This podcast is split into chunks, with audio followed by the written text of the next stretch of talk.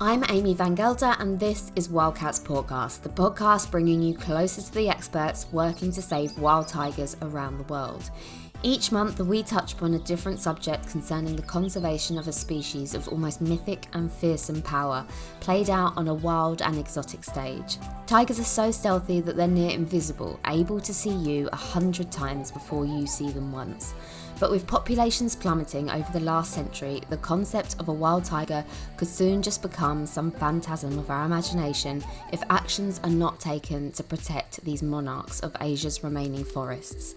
In last month's episode, we heard from Debbie Banks, the Tiger and Wildlife Crime Campaign Leader for the Environmental Investigation Agency, who shed some light on the illegal wildlife trade.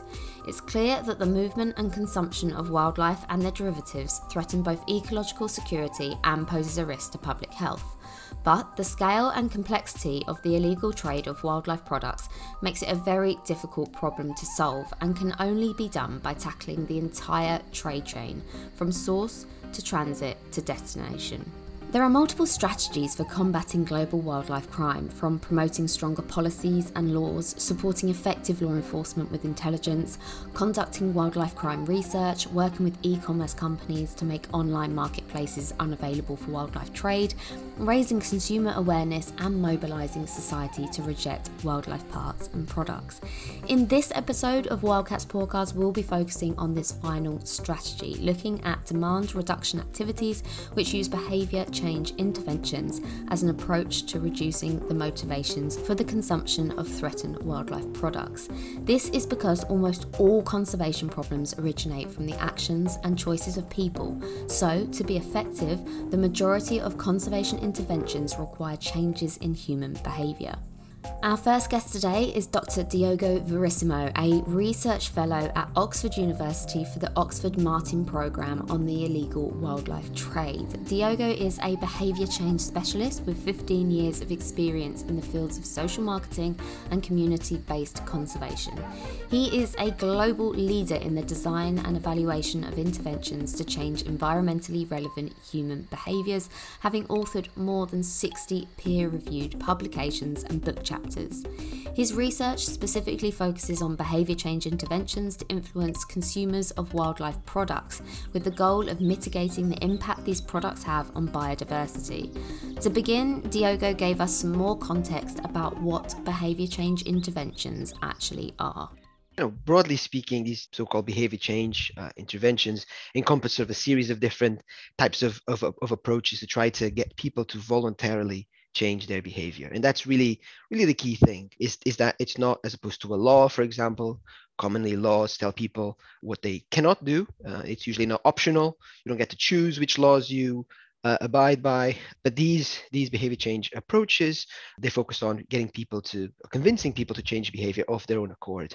I guess most uh, longest running example is probably education. Most often that focuses on sharing information to get people to change their concerns regarding a particular topic and so you know behave differently. Although of course things are a little bit more complex than that. So this is a sort of a whistle stop tour. So, while behaviour change interventions originated in the public health arena, I guess more, and have successfully and probably unsuccessfully been applied for decades, conservation has only just begun to embrace the powerful potential of behavioural science, really, in helping bring about change for wildlife product consumer choice. Why do you think this is? Yeah, so uh, it's, it's, an, it's an interesting story. Um, whilst I think you're right, historically, public health really has uh, really has had sort of the lion's share of of the effort when it comes to influencing behavior. Things like reproductive health, for example, the forefront of smoking, uh, uh another another issue that really was at the forefront of um, some of the early uh, behavior change campaigns, maybe in the 70s and then 80s. It's actually, I guess, not very well uh, known that that is already a tradition, relatively long tradition of behavior change interventions in the conservation sector. It's just that they've remained for a long time outside of the mainstream of what we what we consider to be conservation work, right? So if you go back to, for example, some of the work that an organization like Rare was doing in, in the 80s, for example, in the early 90s. So it's, it's already 30 years ago that they were doing uh, you know, pretty structured uh, you know, behavior change interventions with, with an explicit aim to conserve uh, biodiversity.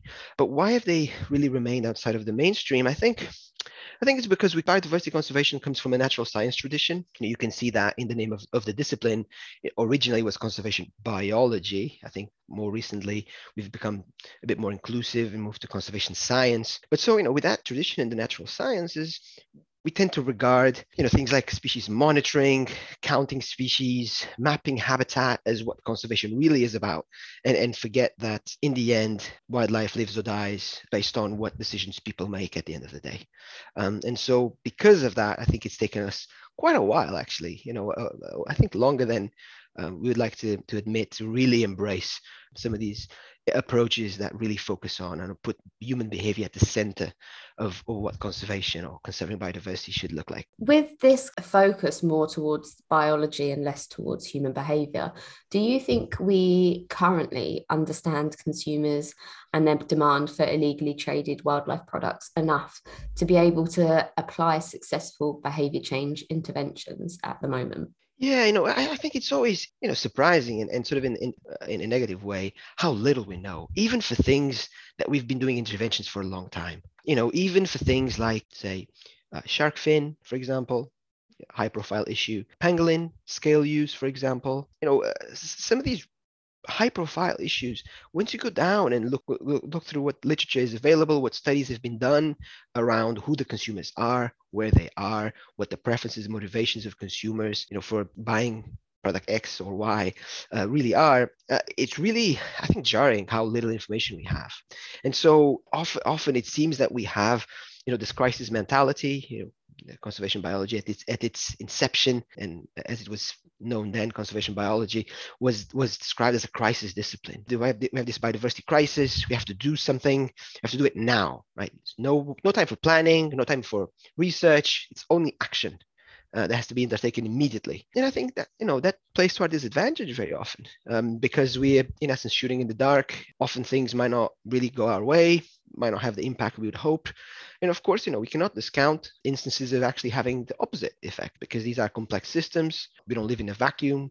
People's behavior is shaped by, you know, myriad of different factors, from their own personal factors to the social factors around the group that they're in to macro factors, right? Country, global factors.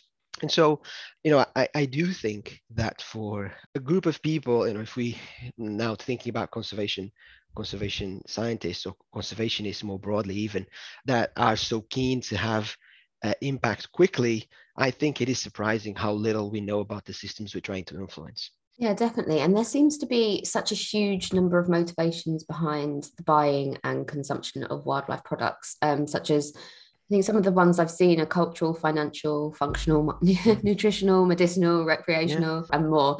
But with so many of these motivational clusters, what types of interventions are capable of influencing such a wide ranging mix of actors and behaviors? Or is it more a case of targeting and triaging? Yeah, no, that's a great question. I, I guess I'll start just by emphasizing that whilst there are a lot of motivations, motivations are not even the only thing we need to consider um, when it comes to whether a person decides to buy a product X or Y, right? So there's uh, even an additional level of complexity that focuses around, say, opportunity. Someone might, might be motivated to buy something, but they might not have the opportunity to buy it because it's not available, because for whatever different reason, right? Um, there's also the ability, the, the issue of capacity. Are they able to uh, purchase it for you know, it might, might be a social norm, for example, right? Might, might be that's not well seen within their uh, peer group or their family to be seen as using product uh, Y or buying product Z. There's a lot of complexity, uh, uh, you know, behind determining who, who is the consumer of, of this or, or that product. But more to your question and, and, and more, more directly, it's definitely issue of segmenting, right? There, there is no intervention that reduces consumers consumption of wildlife products in general right? It has to be something that's much more specific. And if you look at the relatively limited uh, literature we have, even for things like For example, pangolin is a good example, right? So it's it's it's one group, one taxa, right? It's eight species, but it can be used in very very diverse ways. Right? The meat, for example, can be consumed in restaurants. In the Asian context, it's a luxury product, for example.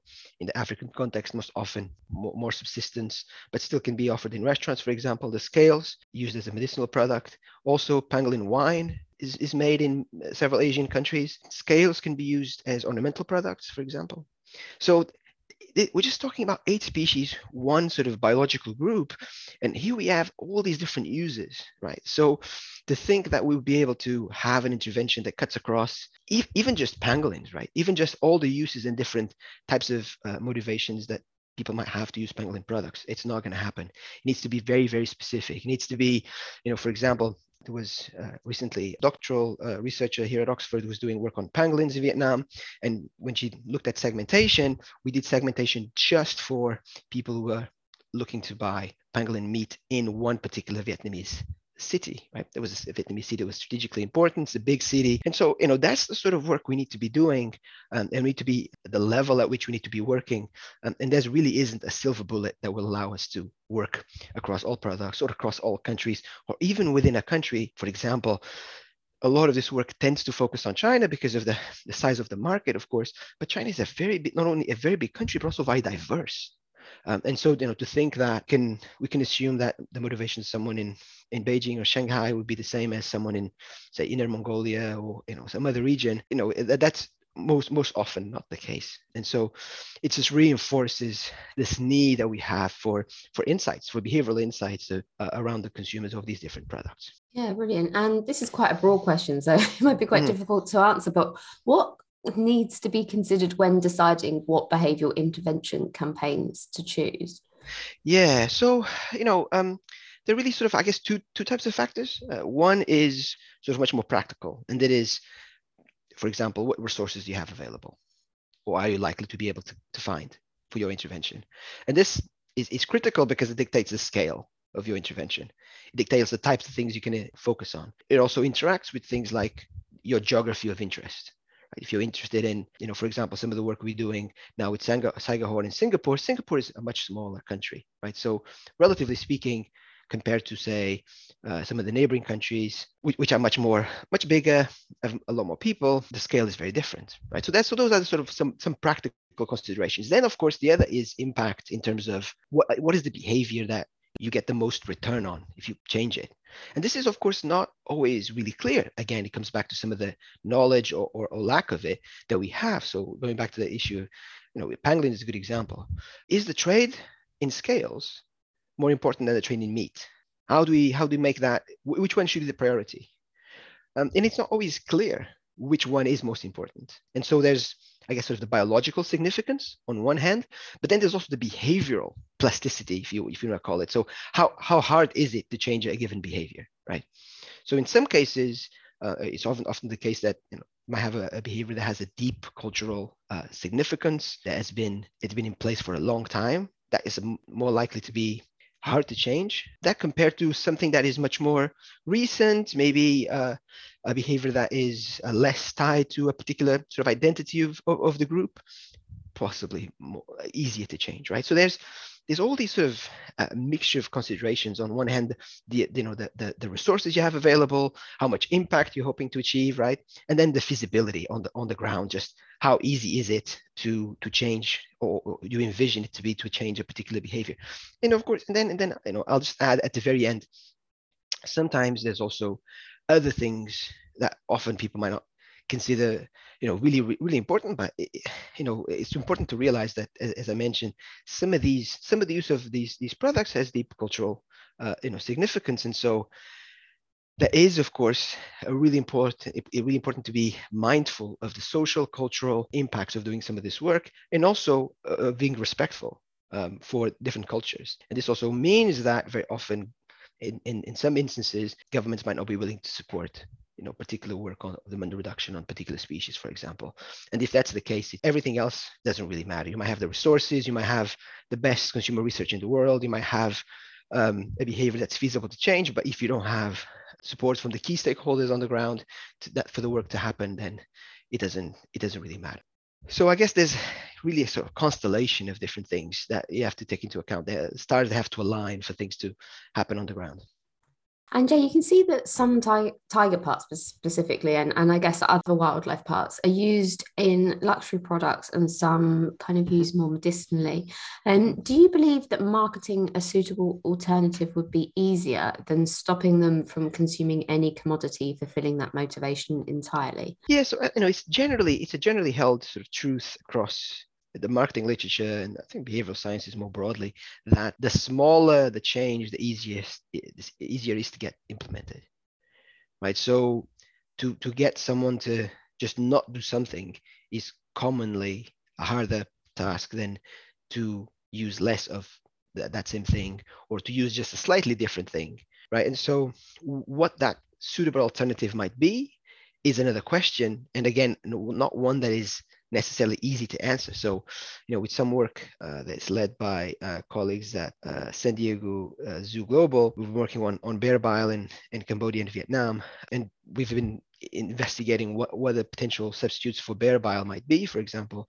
And there's, of course, you know, uh, uh, not, not a short list of candidates. There's plant alternatives, there's synthetic alternatives, there's the potential to use uh, bile from farmed bears, of course, which has other other implications. But you know, just sticking to the, the question at hand for a second, uh, th- we have those alternatives and to understand what might be suitable, not just from the point of view of the consumer.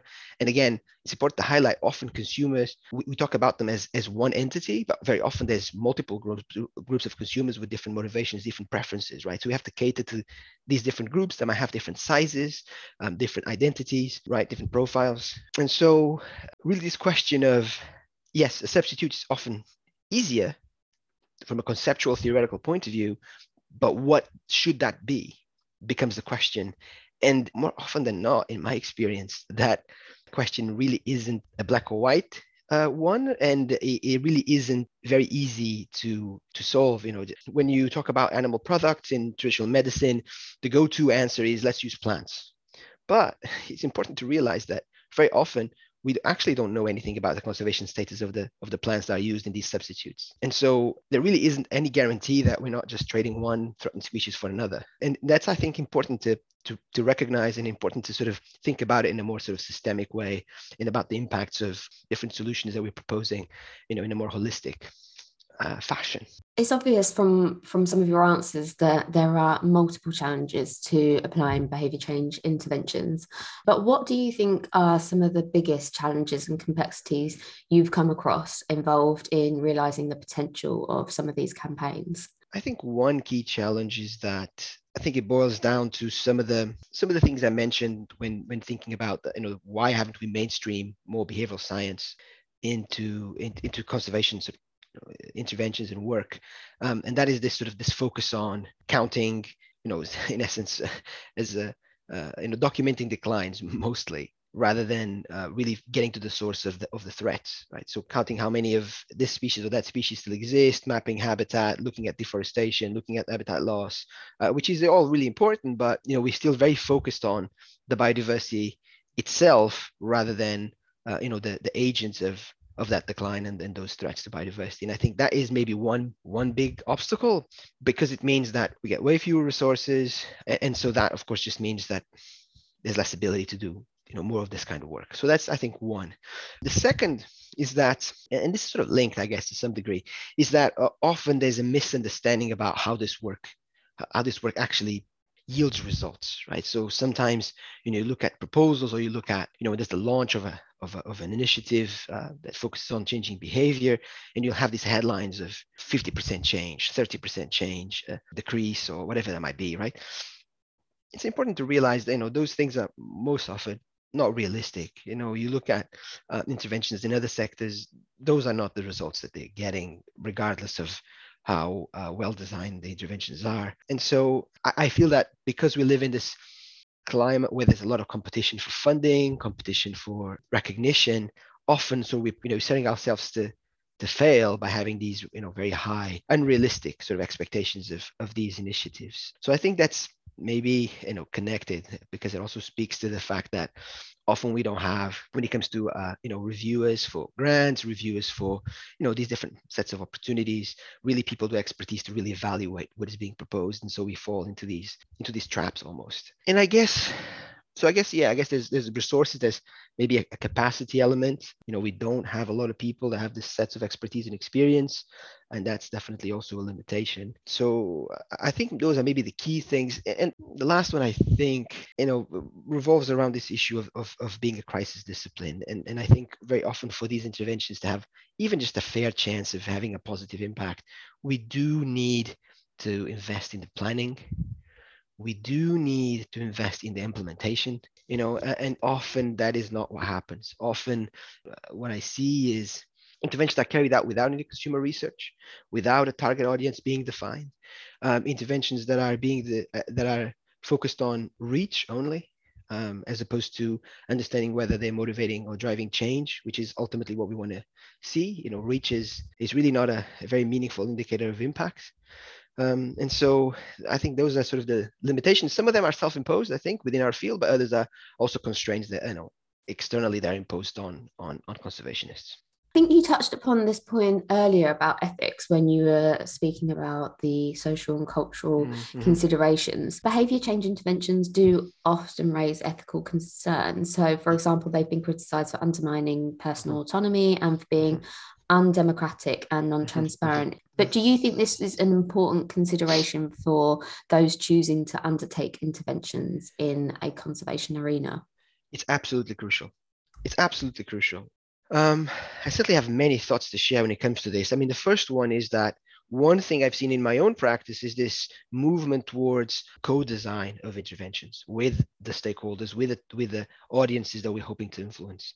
And I think this is a really an important thing because if you have the people that you're hoping to influence at the heart of the process that generates, you know, what intervention you end up implementing, I think that is one way that, that you can try to guarantee that you end up with uh, an intervention that is culturally sensitive, that uh, respects local norms, local uh, what is locally acceptable. And, and, it's important to realize that, that that's often quite separate from what's legally possible, right? Those two things are quite separate. So that's one thing I've that, that I would um, certainly highlight. I mean, the second thing that I will say though is that it's really important to put these interventions in context. You know, the fact that the vast majority of times that conservationists try to influence behavior is through mandatory laws where people have no no choice over whether they comply or not, right? And so compared to that, compared to say a situation where you issue a protected area regulation and those resources are no longer available, it's now forbidden to use them, for example, right? That's a much more extreme way of dictating people's behavior than any of these voluntary interventions, right? They focus on voluntary change. So I think that's also important for us. Sometimes um, you know, there's this sense that, oh, you know, when you think about some of these uh, demand reduction interventions, we're trying to socially engineer, you know, society or, or something to that effect. When, you know, in fact, these are some of the softer tools, tools that conservation actually uses. Often, much more, much more often, the tools that conservationists push for are hard mandatory restrictions on how people should behave. And so I think th- those are deserving of, of, of, a much higher level of scrutiny than these ones focused on voluntary change uh, you know do so i think that's maybe those are the two things uh, that i would highlight and maybe a final one would just be that um, one thing we definitely need is much more sort of clear set sort of sets of standards so uh, in my role as part of the, the board of the International Social, Social Marketing Association, we're now developing standards, ethics standards for, for our community, uh, in this case, social marketing. And I think there's a lot to be learned from those standards. And I really hope that uh, we can work with different partners to adapt them to the conservation reality. Because I do think that having those standards, those benchmarks as to what the expectations are in terms of ethics um, is really, really crucial to, uh, uh, to setting expectations and, and clearly defining what is, what is acceptable and what isn't. A massive thank you to Diogo Verissimo there for taking us through the benefits and challenges of applying behaviour change interventions to the illegal wildlife trade. Next, we are joined by Grace Gabriel, IFAW's Regional Director for Asia. Grace has dedicated herself to addressing the illegal trade challenges wildlife face around the world, specifically focusing on how consumer demand for wildlife parts and products fuels poaching of endangered species in the wild. To combat this, she has spearheaded a series of behaviour change campaigns, working alongside groups from traditional medicine, tourism, and even the World Bank to end tiger trade and save the dwindling populations of wild tigers in Asia. Grace has testified before the European Union Commission and the UK's Parliamentary Environmental Audit Committee on global wildlife crime and protecting wild tigers. The Interpol Wildlife Crime Working Group also invited her to speak about how to improve control of the global online trade for wildlife. We are lucky to have Grace here today to share her experience with managing behaviour change interventions in China. Yeah, COVID 19 definitely was a wake up call um, about the detrimental effects of wildlife trade.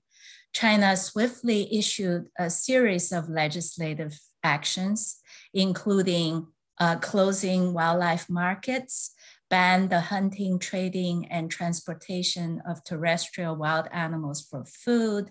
China's uh, National People's Congress had also strengthened the wildlife protection law, the criminal law, the biosafety law, and the animal epidemic prevention law. And also, uh, importantly, China revised the addendum to the Wild Animal Protection Law by adding 517 more species to the National Protected Species List.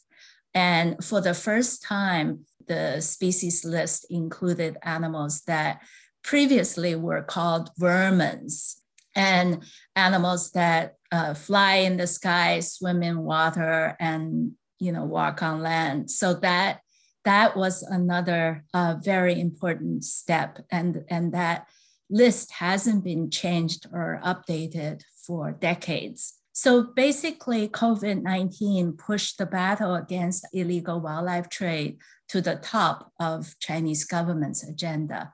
You know, the, the laws, stronger laws, motivated better enforcement. In 2019, there was a large seizure of um, pangolins and ivory and in Singapore. And that information originally came from crackdown, a market, uh, market crackdown in China. And Chinese enforcers um, got the information and tip off Singapore to seize that uh, shipment. And also, recently there was a, a Wildlife Justice Commission had a report called uh, Bringing Down the Dragon. It talked about China's uh, law enforcement agencies bringing down a criminal gang that have been operating for decades, smuggling ivory into China. And also, IFAW has been in, in the past four years. IFAW has been supporting law enforcement agencies um, in China to bring other uh, Asian countries, neighboring, neighboring countries. For instance, after a law enforcement agency workshop we conducted with Vietnam, large seizures were made in ports in Vietnam. And the, you know, it's just stronger laws and motivate enforcers to to do more. It's just, you know, w- wonderful to see. Yeah, that's brilliant. And then with all these new legislative moves giving more power for prosecuting wildlife crimes, how does this help create an environment for behavior change? It's really the stigma effect.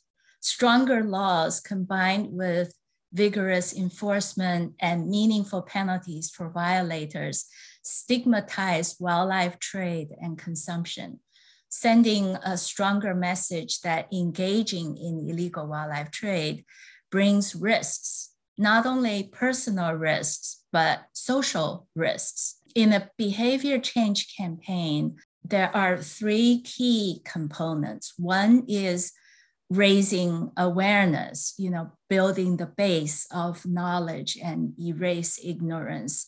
And then another component is policy actions, which includes enforcement actions. Um, and another component is society mobilization. So these three components are intertwined, reinforcing each other to achieve sustained behavior change. Stronger policies, vigorous enforcement, and meaningful penalties you know, not only increase the risk for individuals engaging in illegal wildlife trade, but more importantly, it creates a broader social environment that stigmatizes illegal wildlife trade. In the last few years, um, in addition to these legislative moves China has made, the government had also set up a first batch of five national parks, including parks for pandas, park for tiger and leopards. And the government had also promoted a concept called ecological civilization. All these uh, policy moves and you know promotion of the protection of ecological biodiversity help create a social norm that's more wildlife friendly. And in fact, based on these stronger laws, um, IFAW has conducted a campaign because from the pre campaign survey, we found that one of the most important deterrents for wildlife consumption is the legal ramifications. And another important deterrence is this social norm you know if if somebody consume and what he or she thinks what other people will say about it so this shows us that consumers intention to use wildlife parts and products is very much influenced by their beliefs around uh, the benefits or concerns of using wildlife and also perceived social acceptability or unacceptability of their use. So obviously the the government and the law enforcers have a big impact in the behaviour change campaigns. Um, but how important, therefore, are partnerships um, with different sectors? Partnerships are essential for behavior change campaigns. We need partners in in government, we need partners in the media, we need partners in the public and, and the private sector. We have, in fact, media partners who provide promotional space for the campaigns to raise awareness and help amplify campaign messages. Uh, for instance, in 2007, IFAW did a survey in China where we found that 70% of the Chinese didn't know ivory comes from dead elephants because in Chinese, ivory is xiangya, which means elephant teeth. So people think, you know, elephant teeth comes, uh, a, a person's teeth can fall off and a person don't die. And, and so that's why you know people thought elephants also their teeth can fall off and and people can just pick it up and elephants don't die. So we developed the campaign. Basically the campaign is called mom i have teeth. It's a it's a monologue between a baby elephant and its mother. And that you know the baby telling the mother that he or she he is having teeth now. And the mother is not happy and we tell people why. And so the campaign sensitizing chinese to the fact elephants have to die for people to have ivory. And this campaign when we took it for testing the company JCDecaux in china loved it. And they said we'll put it across country. So they did. They put it all over the country in subways, at airports, on buses, and it went viral without us putting it online. And so and and it even somebody took a picture of the ad in subways and posted into China's college entrance exam as a language test. And so that subsequently reached 9 million college applicants. So that campaign, in four years, we did a campaign evaluation. We found that the campaign penetrated 70%, 75% of urban China and reduced the group with the most propensity to buy ivory from 54 to 26%. And you know that's the the power of media companies as partners and of course we need government partners to maintain political will to combat illegal wildlife trade and awareness raising can erase ignorance, but to combat greed, we need strong government policies to ban ivory trade. Since China banned ivory markets at the end of 2017, ivory prices have dropped across Asia, across the world, in fact. Um, so consumer intentions to purchase continue to slide. Most recent survey uh, in 2021 a WWF survey found that 18% consumer intention to purchase ivory dro- a drop from 43% prior to the ban. So, more importantly, the ban and the campaign together have reduced the, the poaching of elephants, according to the data from Convention on International Trade in Endangered Species CITES, elephant poaching in Africa continue to drop. And another key partner, I, I have to mention this partner, is the uh, online companies. And, you know, I thought WWF and Traffic, we uh, facilitated and convened a coalition against wildlife trafficking online. Currently, that coalition had 47 companies and since 2018 to the end of 2021, the coalition companies have blocked and removed over 11 million posts selling illegal wildlife parts and products. And during this time frame, they have reached 11 billion users around the world uh, for awareness raising.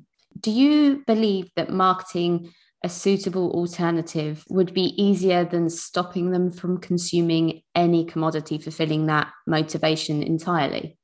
I specifically talked with a traditional Chinese medicine doctor. Um, his name is uh, Chen Keji. He is uh, from China's Academy of Traditional Chinese Medicine. And he once told me that an ingredient used a thousand years ago when nothing else was available doesn't mean it's, ne- it's necessary today. Tiger bone was used in medicine thousands of years ago, and TCM itself is an experience based medicine. And it's a combination of different ingredients, and 97% of the ingredients come from plants and minerals. And so it's very easy actually for TCM practitioners to replace the function of tiger bone or bear bile or any other um, wildlife parts and products with um, herbs and other uh, plant-based ingredients that has similar functions. So if we are talking about alternatives, I, I think that alternatives have to come from the uh, the practitioners themselves to replace tiger bone in uh, traditional Chinese medicine. And in fact, alternative ingredients do exist, and and it's not necessary to use tiger bone in traditional medicine anyway. So you've obviously spoken about some of the other IFAW campaigns that you've been involved with um, and led in in China to change consumer behavior. Were there any other examples that you had? There is another campaign that IFAW has been conducting in China. It's a very comprehensive social behavior change communications campaign that we are changing attitudes, social norms, and behaviors to re- reduce consumer demand for parts and products from elephants, tigers, uh, rhinos, and pangolins. The pre campaign survey, we found that the legal ramifications is a, is a key deterrence uh, for consumption. And so we base our theory of change on the assumption that consumers' intention to use wildlife parts and products is influenced by beliefs. So the beliefs uh, that includes their perceived benefits or concerns around the use of wildlife. And also their consumption intention is influenced by the social norms. So, so the social acceptability of their use. So, so based on this theory of change, we conducted the, we implemented this campaign focusing around a few areas. One area is to enhance legal awareness of the laws banning the trade of these endangered animals and increase perception of the penalties and risks associated in violating provisions of these laws. And the other mini campaign under the, the larger demand reduction effort was a campaign, we named it Wildlife Free Gifting Campaign, because this campaign evolved around the deeply rooted cultural practice, gifting. People give luxury products or uh, wildlife products, could use it to uh, demonstrate status, to cultivate personal or business relationship, to show filial piety, to define status among peers. So there is a lot of cultural roots in this one act of gifting. And we build this campaign to urge people to, to give the gift without wildlife. So these campaigns uh, were positioned within the larger social environment in China, which is promoting an green, healthy lifestyle um, and the ecological civilization. And so from May 2018 to April 2021, the campaigns were implemented in wildlife trade and consumption key cities via multiple online and offline channels with well-designed dissemination materials, which included 10 visuals and 11 short videos. And the campaign in five years achieved 2.6 billion views and leveraged 16.3 million US dollars in in-kind donations. And more importantly, we have just um, last year, we did the post-campaign evaluation. The campaign lowered future intention to purchase parts and products. For elephants, the, the reduction was from 77% to 42%. For rhino, from 74% to 27% for pangolins from 65% to 23%, and for tiger products from 74% to 38%. And this percentage change was observed among owners and past intent to purchase uh, people who are exposed to the campaign compared with the, the same owner and future purchasers in the 2018 uh, survey. And also uh, there, there's another there's another set of data that was very significant was um, from 2018 to 2021 perceived social unacceptability of buying or using products significantly increased for elephants from 2% to 46%, for rhinos from 7% to 60%, for pangolins from 4% to 60%, and for tigers from 5% to 53%. These are really huge campaigns and they cover multiple years and and they would obviously need quite a lot of funding i imagine. So what challenges do you find with running these types of campaigns? Yeah we, we actually had a lot of a lot of challenges you know include cultural perceptions. We need to understand really deeply the, the motivations of consumption and also understand the cultural preference or bias um, and why people give the gift of wildlife parts and products. So even though the campaign, we have seen this huge impact to keep that impact, keep that behavior change sustained for generations takes may take generations. Takes a long time. Behavior change campaigns takes a long time. So we just need to continue you know stay with this behavior change campaign and learn the lessons. So i think the big challenge is to have the patience and have the donors have the patience and stay with us and continue to motivate the, this whole society approach to behavior change.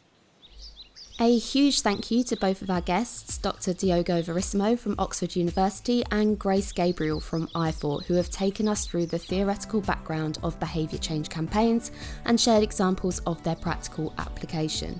After listening to their experiences, it is clear that behaviour change campaigns have huge potential as a solution to the illegal trade of tiger parts, but they should be used in tandem with a variety of other strategies. Look out for our fifth episode airing next month, where I will be joined by some more special guests. And in the meantime, please do subscribe so you don't miss a single episode, and I'll see you next time. Thanks again for listening.